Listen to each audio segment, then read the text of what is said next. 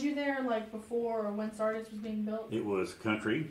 Uh, uh, in fact, I used to drive over the dirt roads over there and, and looking at old cars and stuff before they built it. Uh, so it started in the 1920s. Sardis and, and Reservoir, which was, never was built, and uh, Pine Creek and, and, some of the other reservoirs. And so we, we fast forward into the 90s, and Oklahoma owed a debt on Sardis of $26 million to pay the Corps of Engineers for building the lake. And the state decided to work with Oklahoma City rather than Southeast Oklahoma to pay off that debt. And so what the governor did, Governor Henry, he apparently approached Oklahoma City and says, "Hey, if you'll pay us the 26 million, we'll give you 20, we'll give you Sardis Lake." And so that was June the 10th, 2010, and it was at the Water Resources meeting in Oklahoma City. And Chief Pyle was there at the time, offering the state of Oklahoma a four million check to pay on Sardis Lake. No questions asked, and we'll sit down to discuss the future of Sardis Lake. The state of Oklahoma ignored the tribes and said, "We're going to let Oklahoma City have it," and sold the lake to Oklahoma City for $26 million. Now, what's wrong with that is the state cannot sell an asset that belongs to the people for less than market value. And Sardis Lake would be valued at a half a billion dollars. The state sold it for 26 million. So there was 11 citizens decided we're going to sue the state under the qui tam provision of the state constitution to recoup the cost that they cost the taxpayers and not getting what they should have gotten for the lake. And the legislature changed the law on qui tam where the 11 couldn't do it anymore. It took over a thousand people to sign a petition to, to sue in order to file the qui tam lawsuit. And that's when the tribe decided to file their lawsuit, the Choctaws and Chickasaws, against the state of Oklahoma uh, over the Sardis Lake uh, selling of water, Sardis Lake. Now, what people don't realize, and after that, the state of Oklahoma filed a suit against the citizens of southeast Oklahoma to prove they have rights to their water. It's called adjudication. uh, Oklahoma is, is, not an adjudication state per se, but there's provision in the Constitution that the state can sue an individual to, make determine if they have the rights to their water. In Oklahoma, we're a hybrid water law state. Means if you own a piece of property, you have riparian rights to water on that property, and you can also get a permit to get water out of a bigger reservoir or a river to use on your property, but you have to get a permit. So Oklahoma has two systems of getting water.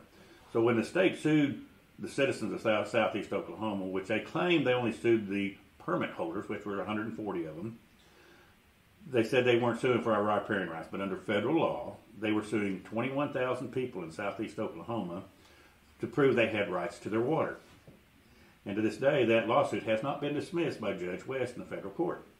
So right now, 21,000 Southeast Oklahomans are being sued for the rights to their water. So what we need to do is have more awareness out here in the public because most people don't realize that they're being sued for their water. And the state did that to retaliate against the tribes because the state, the tribes filed their lawsuit to try to protect Sardis Lake. Now, what we've come to is the state of Oklahoma, through the mediation with the tribes in the state of Oklahoma, Oklahoma City is, is allowed to take 115,000 acre feet of water out of the Kiamichi River. And at times, when the river's not flowing good enough, they can release water out of Sardis Lake uh, to get the amount of water they need. Now, what's wrong with that is right now in the state of Oklahoma, since we don't have an in-stream flow program, the Water Resources Board can allocate more water out of any river or lake than it can produce.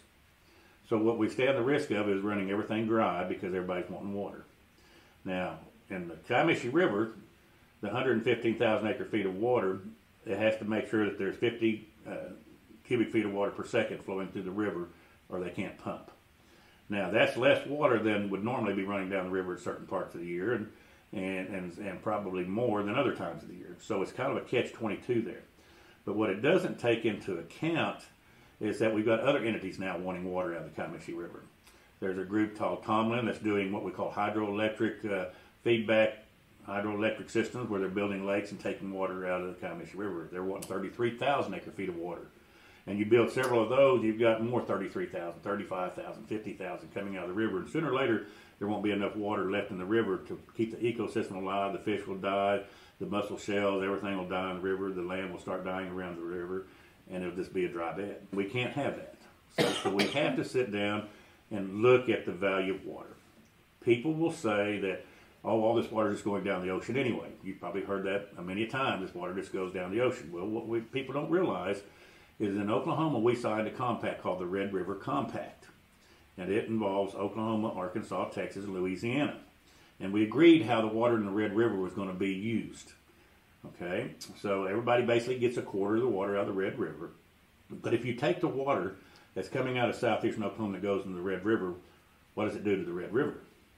It makes it dirtier because the fresh water we have here cleans up the pollution in the Red River, all the salt and all the sand and, and sediment and pollution. It cleans it up. So what that does in turn, it makes it easier for Shreveport to treat their water for their municipality. We take that water out, and the Red River's saltier and dirtier, and it can't irrigate with it, and it costs you more to treat the water. So who's going to be suing who over the loss of water? This other state's going to be suing Oklahoma because we affected the water system. So we have to be real smart and diligent in looking at the laws and protecting not only the water but the people around it depending upon the water.